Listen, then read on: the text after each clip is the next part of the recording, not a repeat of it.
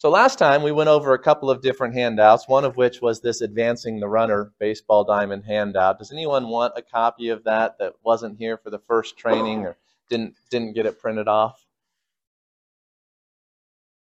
Karen, would you pass those around to those who want them? Thank you.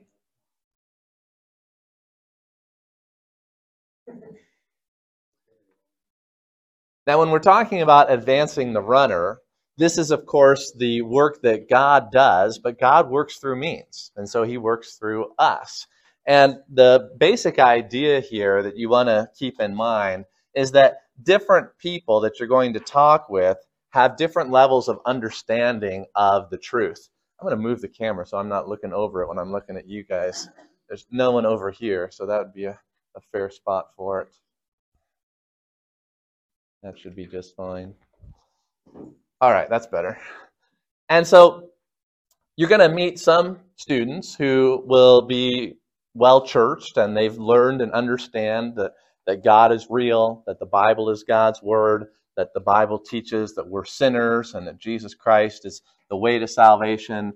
And yet they'll be under conviction at that moment that I've known all this, but I've never put my trust in Christ and repented and been converted.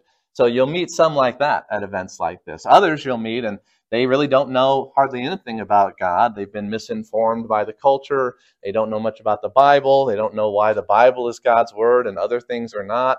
They don't know what the message of the Bible is. Maybe they've been to church, but the church that they've been to hasn't really taught the sin and the gospel the way that you find it in Scripture.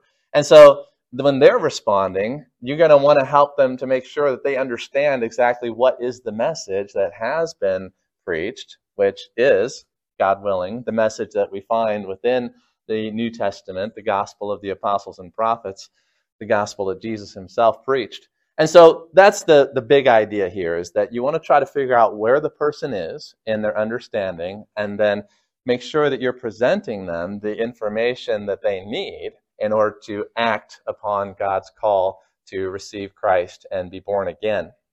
So, first base, if you take a look, uh, just as a quick reminder, is scriptural authority, that the Bible is God's word. And so, when you're talking with the students, you want to let them know that God is real and that God has spoken to us and that the Bible is God's word. And if they have questions about that, if they have uh, concerns about that, you don't necessarily have to prove all of that when you're sitting and talking with them after the event, but you want to let them know that that is the basis for the message that was taught and that the Bible is the authority from which we're sharing with them the message of salvation in God's Word. And the key thing there is to not just get stuck at first base, but instead to make sure that you're getting to the gospel. Because you're going to have a lot of students who will have questions, and some of those questions are going to be sincere questions. Some of the questions can be kind of dodges or excuses as to why they don't need to change or why they don't need to repent. And so it's going to take some leaning upon God's Spirit and God's wisdom, and that's why we pray, to know how are you supposed to answer to each person so you don't get going down a bunny trail and get away from presenting the gospel and their need for conversion. Because that's the goal here is to get them to the home plate where you've got repentance, salvation, and recommitment there at the home plate. So God is the moral law giver. He's the God of the Bible. And the standard of the Bible is objective truth, the Word of God. That's what's going to be presented here Wednesday night at the high school. And so the law in the Bible teaches us about our sinfulness. In the Old Testament was the foundation. God gave this whole 39 books of the Bible to show that we needed Christ, that Christ is the only way of salvation, that we can't be saved by good works because God gave the Jewish people every opportunity to do the law and to be set up for success, and they failed, showing that we need the new covenant that's in Christ. And so the Ten Commandments, the law, are there as a mirror to show us our sinfulness. And if you want to make sure that the student is experiencing a genuine conviction of sin, that so that they can make a genuine action of faith in Jesus Christ as the Savior from sin. That's the problem here is not society. The problem is not our upbringing. The problem is not that we're not uh, always being as good as we can be or as we should be. The problem is sin.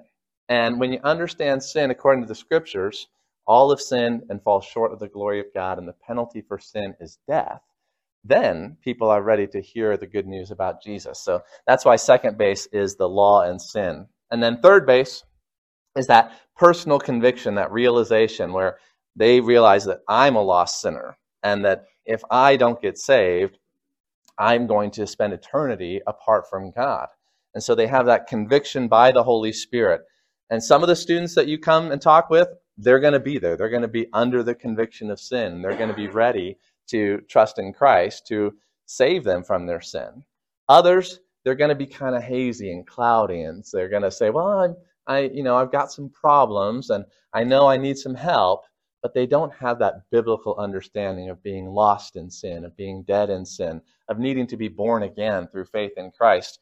And so that's where, with those students, you want to lead them to that message and, and practice it at home this week about how to lead someone to a conviction of personal sin so that they can put their trust in Christ as the one who takes sin away.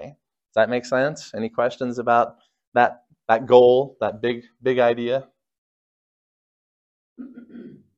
Well, if you do have questions, I'm here for you. You can give me a call, you can send me an email. All my contact information is on our church website, and you talk to your pastors and uh, you know get help from anybody that you trust on this. And so the goal then is to get them to repent. To that's to turn around, reverse course, and to call on the name of the Lord Jesus and be saved, as the Scripture says. This is justification by faith, being declared righteous in God's sight because of personal faith in the Lord Jesus Christ. You know, you can talk a lot about making good choices and being moral and being on the narrow road, but that's not the gospel. That's the law. The gospel is the death and resurrection of Christ. And so that's where you really want to get to is talking about who's Jesus, why did he die, what happened after that, and what's the significance of that for you and I? If you haven't talked about the death and resurrection of Christ with them, you haven't shared the gospel. As Romans, as 1 Corinthians 15 says, I shared the matter of first importance that Christ died for our sins according to the scriptures, that he was buried, and that he rose again on the third day according to the scriptures. And you got to get that focus. That's where you're going as you're advancing the runner. All right. So with that as a review, and I've got more of these handouts here if you didn't get one and you'd like to to pick one up tonight. And uh, I've got uh, many copies of everything. The next thing I wanted to talk about with you was we went through our situation studies last time at the end of our training in the first session. Who didn't get a copy of the situation studies packet? Uh, Karen, I'll let you be my hand router again. Now, on the last page of the situation studies there is a page that has common responses, smoke screens, lies, and excuses. It's not politically correct to call people uh, out on lies and excuses and smoke screens, but remember what the scripture says. The heart is deceitful above all things. Who can know it? I, the Lord, understand and search the heart and the mind. So people are deceived and they're deceiving themselves. They may not even be intentionally lying to you, but this the heart is tricky the heart is deceitful and it's going to just make up excuses and smokescreens to, to try to avoid the conviction of the Holy Spirit and faith in Christ. And you want to try to help people see through those smokescreens and lies and lead them to faith. So, one of the smokescreens or lies here on the page is I've always been a Christian. And that's what a lot of students in our area think. They think, well, I grew up in a Christian home. I went to a Christian church. I've always been a Christian. And you don't become a Christian by living in a Christian culture. You become a Christian through personal faith in Christ. And that's the goal of our you know, evangelism outreach here is to get some of those kids who think that they're Christians to actually become Christians and to learn what that means. So if they say, I've always been a Christian, don't just say, oh, good, I'm just going to go talk to somebody else, you're great. Uh, but find out, what do you mean by Christian? And how does someone become a Christian? And you start to ask questions and that, that key question you always want to remember in situations like this is, what do you mean by that? Write that down. That the student says, I've always been a Christian. Well, what do you mean by that? And say, well, you know, my parents are Christians. I grew up in church. Uh, I believe the Bible, you know, whatever. And then as you ask the question and listen, the Holy Spirit's going to be with you to give you wisdom to know, well, what do I say next? And, and go with that. Allow the Holy Spirit to lead you, and He's going to use you. And don't be afraid or ashamed or uh, nervous or saying, well, I, I can't say that. It would be too offensive or something along those lines. But if it's biblical and it's true, and God is putting it on your heart when you're talking to that person and listening, then that's that's how God works. Okay. Another smokescreen or common excuse is, I don't believe in the Bible, and they could say this in a lot of different ways. They could say, well, I, you know, the Bible seems to say some things that are immoral, like, you know, when God told the Jews to, to kill all those people uh, in the nations back in Joshua's day, or that you know we are taught that evolution is true and the bible teaches that we were created you know in six days and uh, all that type of thing. So there's lots of different ways they can say you know i don't trust the bible i don't think the bible is true. They can say well you know the bible teaches hatred against homosexuals or something like that and so if somebody puts up a, a reason like that you want to try to find out is that the real thing that is on their heart and mind or are they just throwing that up to kind of create a, a discussion and get you on your heels, to get you defensive? This is key when you see Jesus with the woman at the well. That when he was talking with her and she was feeling conviction for her sin, she said, Well, you know, you Jews say that Jerusalem is the place to worship, but we believe that we can worship on our mountain. And she wanted to get into a discussion about religion. And so be careful that you don't go down the bunny hole uh, of a discussion about what the Bible says on homosexuality or young earth versus evolution. That may not be what's really on their heart and mind. They might just be bringing it up to try to get the attention off of their own need for God, their own need for Christ and salvation. Okay? Um, now, what do you do if somebody brings up one of those issues? You can't be rude and say, well, that's just a bunny trail. You know, you're just giving me a smokescreen. You don't want to do it that, that way. But instead, you can say something like, that's a great discussion. That's an important thing. But I don't know if that's what we're supposed to focus on right now because we just heard a message about, you know, this, this, and this. And you, you tie it back into what Keith was saying. And Keith is going to be setting you up really well with his gospel presentation. He's going to be talking about sin. He's going to be talking about repentance. He's going to be talking about Christ. He's going to be talking about his death and his resurrection. So just gently bring it back to that when somebody puts up one of these smoke screens or excuses. Somebody might say, Well, I prayed and accepted Christ at church camp. And so, well, okay, I guess you're good. Uh, you know, go go talk with someone else. Um, if someone says, I prayed and accepted Christ at church camp, what do you do? Do you just stuck and say, Well, there's nothing more I can say? What do you do? Any ideas or thoughts?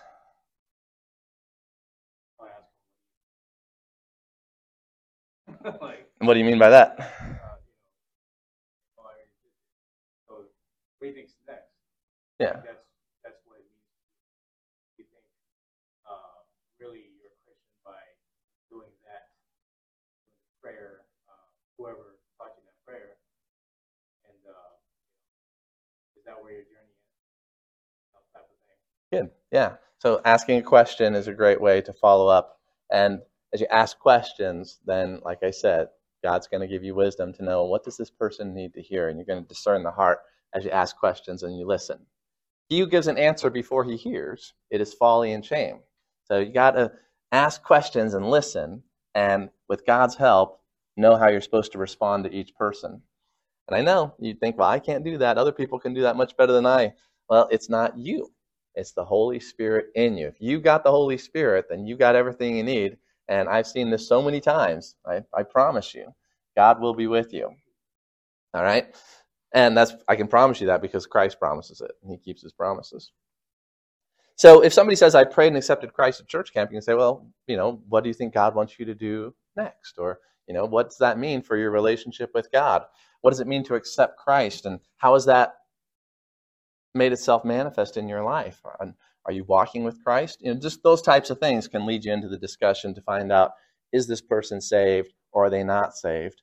And if they're saved, then you want to encourage them to grow and you want to encourage them to continue in the faith. If they're not saved, then you want to encourage them to get saved. So that's part of the key discerning here is trying to figure out where they are on uh, the, the running chart. And you might meet kids who are saved. You might get a kid who comes forward and he is saved, but he's dealing with some sin, some temptation, uh, some spiritual issue, some relationship, and he really wants help with that. And so you don't know who you're going to meet that night, but God does. So I just want to talk a little bit about how to deal with smoke screens, responses, excuses, that type of thing. And that page is on the back of the situation studies. And I encourage each of you to, to take a look at the situation studies again before Wednesday and just mentally go through and ask God for wisdom, think through it scripturally, how you could respond in each situation. The more you practice something, the better you get. Doesn't mean that God can't use you if you're not well practiced, but doesn't hurt to be a powerful tool that is ready as well. All right, so we did a review of what we covered last time. And now I want to do a little bit of Bible study. So I see some of you brought your Bibles, the rest of you have your phones, and that's always a good way to read the Bible as well. And I want you to look at Galatians 1 8. Everybody look up Galatians 1 8 here.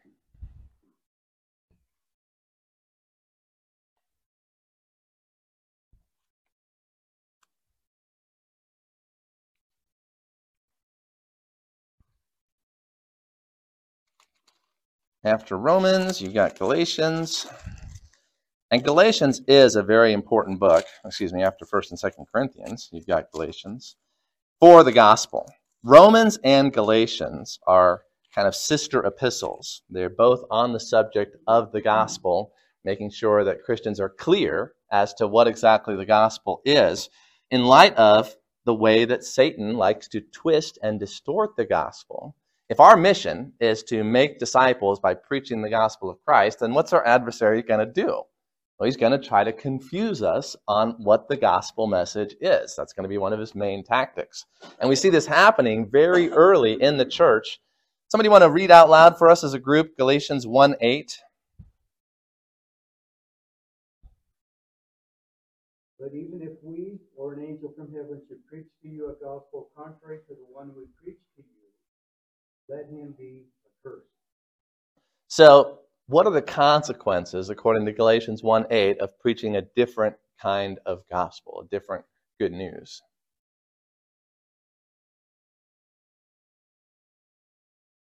Yeah, that's pretty strong terminology, isn't it? And so we want to make sure that we are preaching and understanding the gospel accurately. The Bible says in 2 Timothy 2:15 that we are to be approved workmen who are not ashamed, handling accurately the word of truth. And so as you go on Wednesday night, you have to be an approved workman who knows the gospel and is able to teach the true gospel. Because if you don't, as much as I appreciate your willingness and, and your heart for people and your desire to be there for the teenagers, if you don't know the gospel, or if you've been confused on the gospel, then you're not ready to be a gospel worker. That's why we do these training sessions is to remind you and equip you and encourage you. But I'd rather have you stay home than go and preach a false gospel. And if that means we don't have as many volunteers and as many workers, well, God can handle that. But we want to make sure that we are handling accurately the word of truth, and that we're not falling under this curse of preaching a gospel contrary to the one that the apostles preached. The New Testament apostolic gospel, that's the gospel, and we want to be on our guard against false versions of that. And when it comes to understanding the gospel, just a few key things here that we've already discussed, but it's important for us to reiterate and highlight. Number one, the gospel has to do with sin and judgment. That the gospel is about forgiveness of sins, and that forgiveness of sins is accomplished by faith in what God has done. I like a quote that I read just today, and I'll remind you guys of it. It says, We are not saved by our hold on Christ, but we are saved by Christ. So faith is the means of salvation, but faith is not the basis of salvation. You're not saved because of your faith, but you're saved because of Christ and what Christ has done for you. And then faith is the way that that salvation comes to you. Let me give you an illustration to help you understand that. If we had this television turned on, the electricity is powering the television, it's, it's turning it on. The electricity can't get to the television without a power cord. So you could say the power cord is what, when you plug in the power cord, that's what turns on the TV or enables the TV to be turned on. But it's not actually the power cord, it's the electricity that flows through the power cord. And that's the way it is with Christ and faith. Faith is the power cord through which the gospel of Jesus Christ, the power of God to save, flows into the life so that we can be saved. And you recognize that we're pointing people to Christ. We're not pointing people to good works or faithfulness, and you can be saved if you're just faithful enough to God or something along those lines. But we want their confidence and faith to be in the finished work of Jesus Christ. That's very important to be able to preach the gospel clearly, as it's been confused by many false teachers. And that's pretty much what Paul is dealing with here in Galatians, was false teachers who are coming along and saying, yeah, Christ is important and you got to, you know, have faith in Christ, but then you also have to do these other things, like be circumcised and keep the law. And then then if you do that, then you're really going to be saved. And Paul says that's a different gospel and you are cursed if you accept that gospel or if you preach that gospel. So, let's be clear that it is Christ that saves us and faith is the means by which we accept that gift, the way that God's power for salvation flows to us. Everybody uh, understand what I'm talking about? Anybody want to ask a, a question and put me on the spot? Well, if you do have questions, feel free to talk to me afterwards. Okay, I'll stick around for a little while. You can talk with me about any of this. So once you understand that the gospel is about sin and salvation, forgiveness in God's sight, and that it's because of, it's based upon what Christ has done by dying as our substitute at the cross, that we can be saved when we call upon the name of the Lord and believe that He is the one who is satisfying God's righteous judgment against sin on our behalf. It's really a sacrifice. It's an idea that many evangelists have pointed out as paying our fine, paying our debt. And that idea of Christ paying for our sins is very important.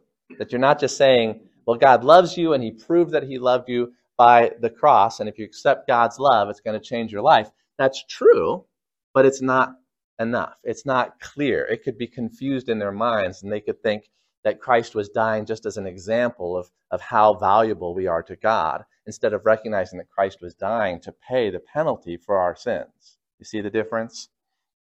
So, yes, the cross does demonstrate God's love, but that's not all that's going on at the cross. And you got to have that substitution Christ in our place, the Lamb of God, taking away the sins of the world.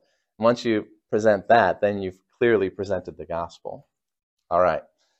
So, if we understand sin, if we understand Christ's sacrifice, and we understand the role of faith, then we're ready to call the person to belief in the New Testament gospel of Paul and the other apostles. All right. So, there is a whole packet on this that I'm not going to go through tonight. It's got hundreds of verses, it would be much more than we can do in one sitting. But I'm going to include this in the email that I send out with the recording of what we're covering tonight. And so if you want to download it and look at the rest of this study on who is God and what is the gospel, I'm going to make that available for you as the Todd Becker Foundation has made it available for me.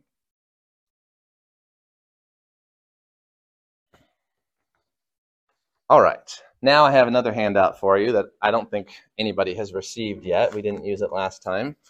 And let's see. just hand those out to everybody.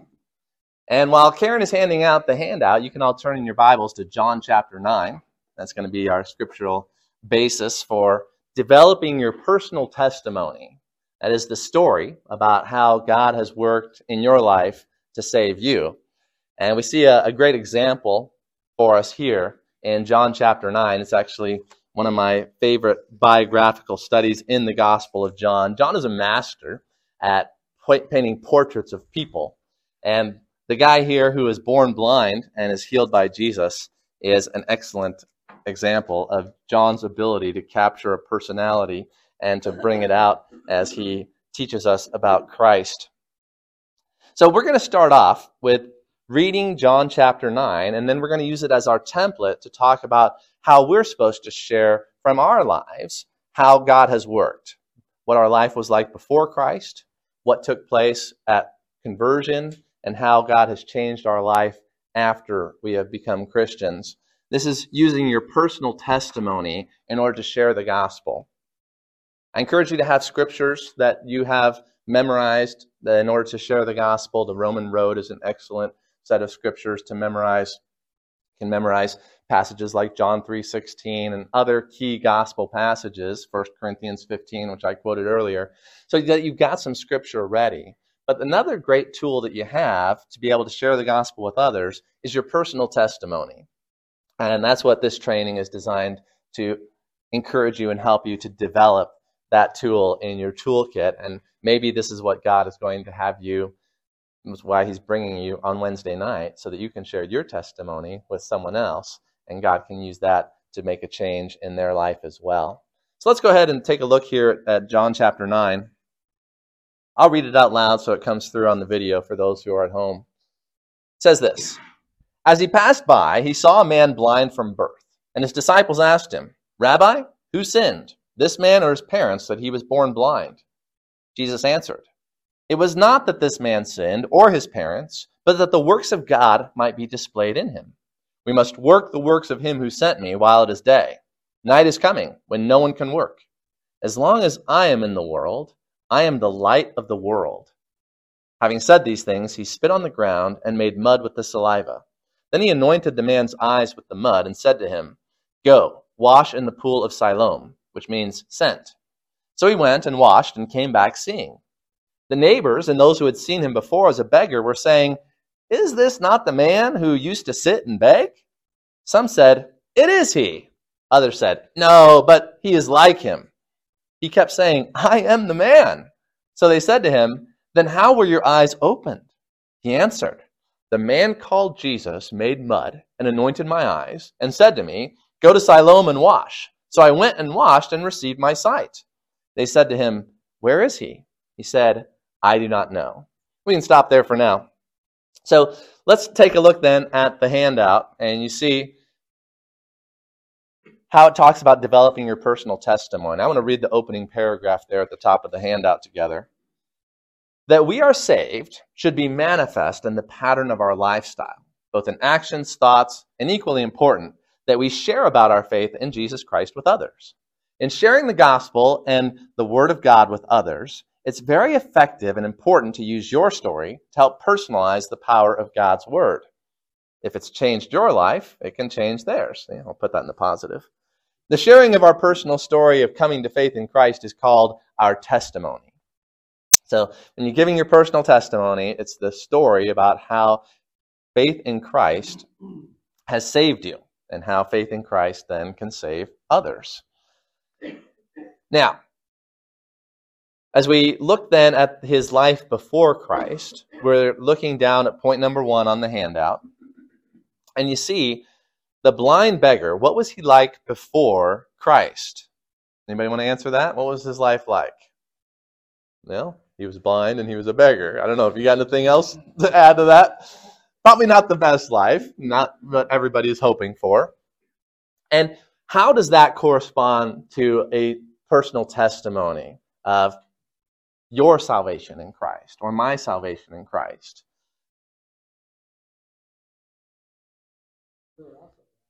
In what way? Okay, good. So we were spiritually blind. We couldn't see the truth. We didn't understand God. We were in this uh, state of spiritual blindness. So that's good. The Bible talks about that, and that's really one of the key metaphors that the Bible uses for salvation is being blind and now seeing.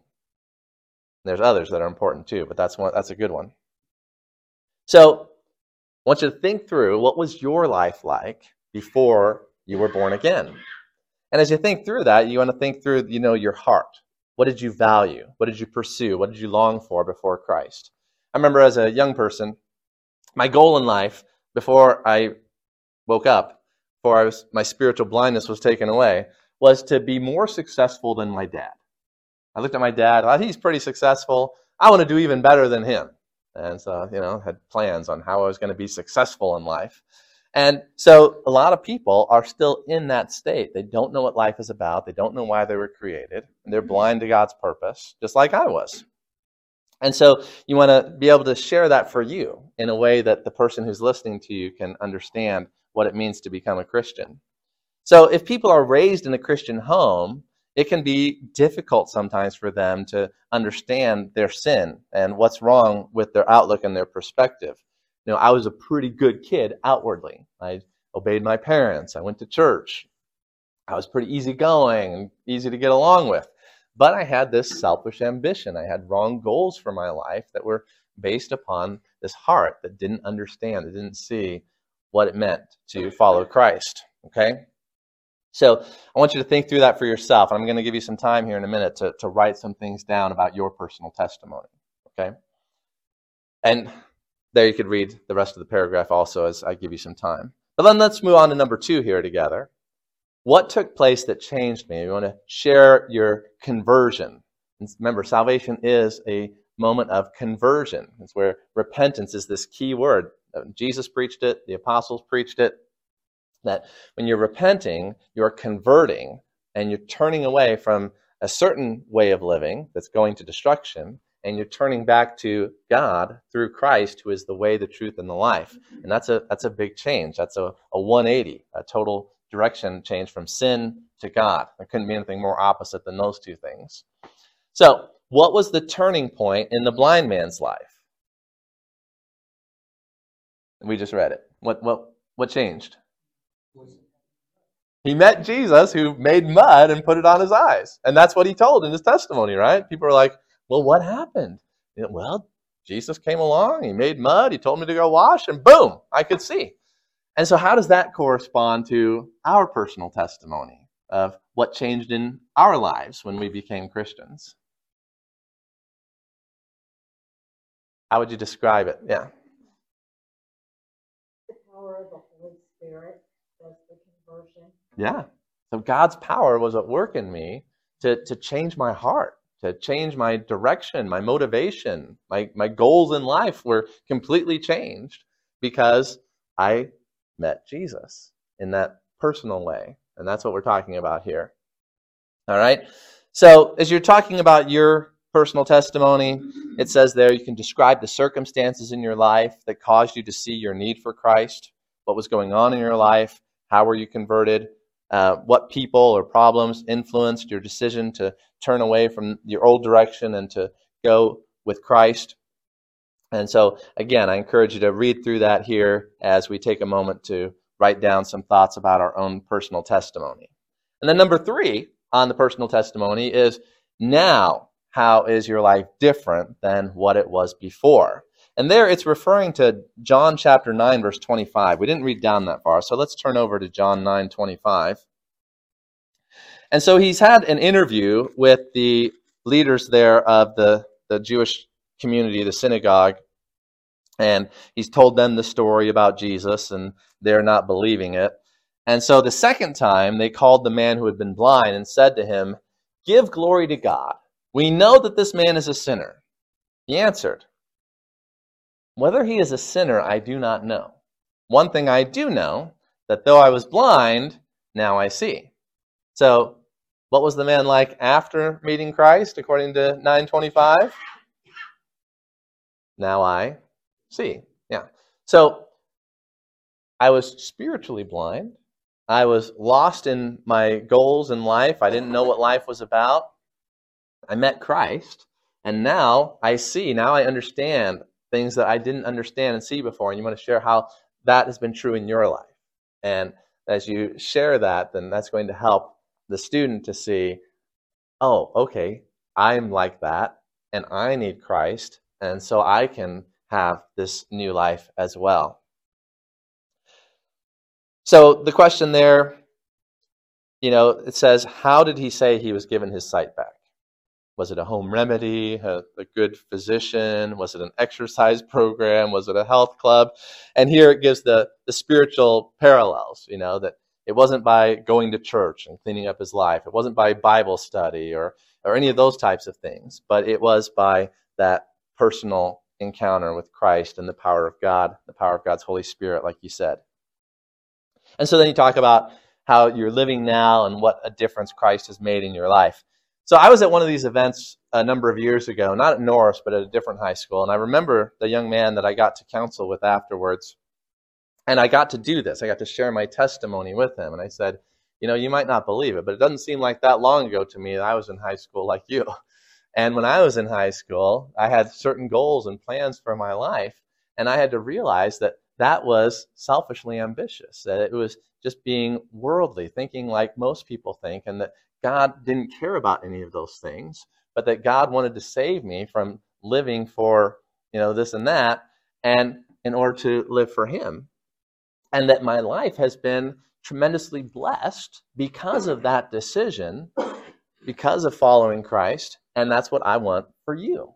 And that's why I'm here. It's because God has made such a difference in my life, and I want you to have that. So that's where you're using your personal testimony if you are given that opportunity and if God should lead you to share that in your conversation. You don't have to.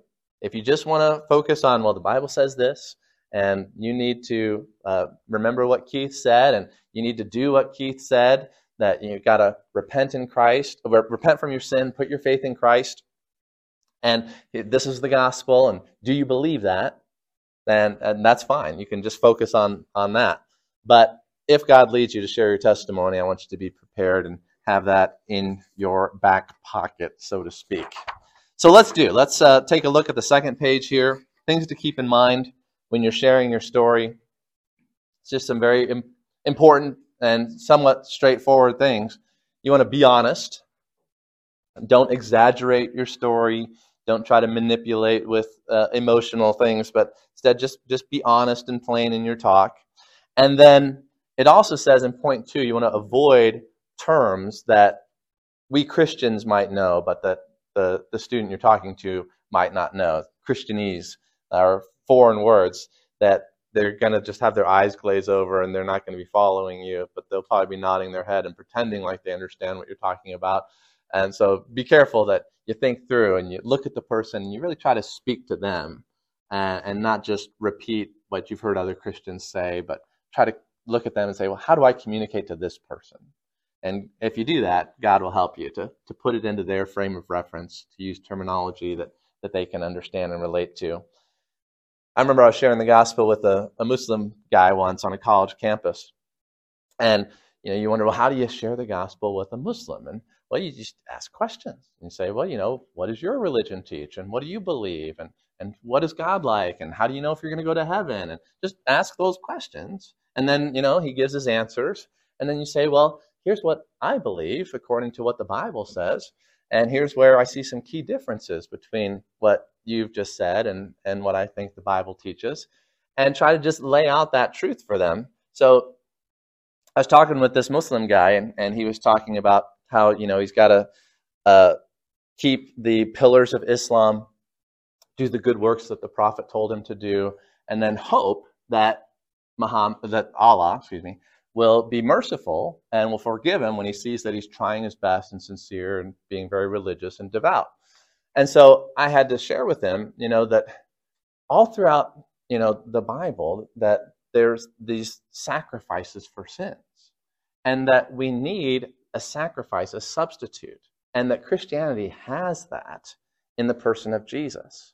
Whereas in Islam, you don't have a sacrifice for sins. You've just got to hope that God is going to forgive your sins because you've tried hard enough to do what He says you should do. And so I left him with that, that decision of are you going to put your trust in your ability to do the things that God wants you to do, or are you going to put your trust in what God did in sending a sacrifice for your sins? So be thinking about how to share with the person by asking them questions and thinking through what does God want this person to hear that's going to open their eyes to the truth. So all that from Avoid Christianese. Um, some of the Christianese terms that you want to be careful about is, you know, born again, spiritual birth. Um, and so you want to help people understand what does it mean to be born again? It means you're you're given a new life, a, a fresh start. You come alive spiritually, and then that way you're describing what you mean by it.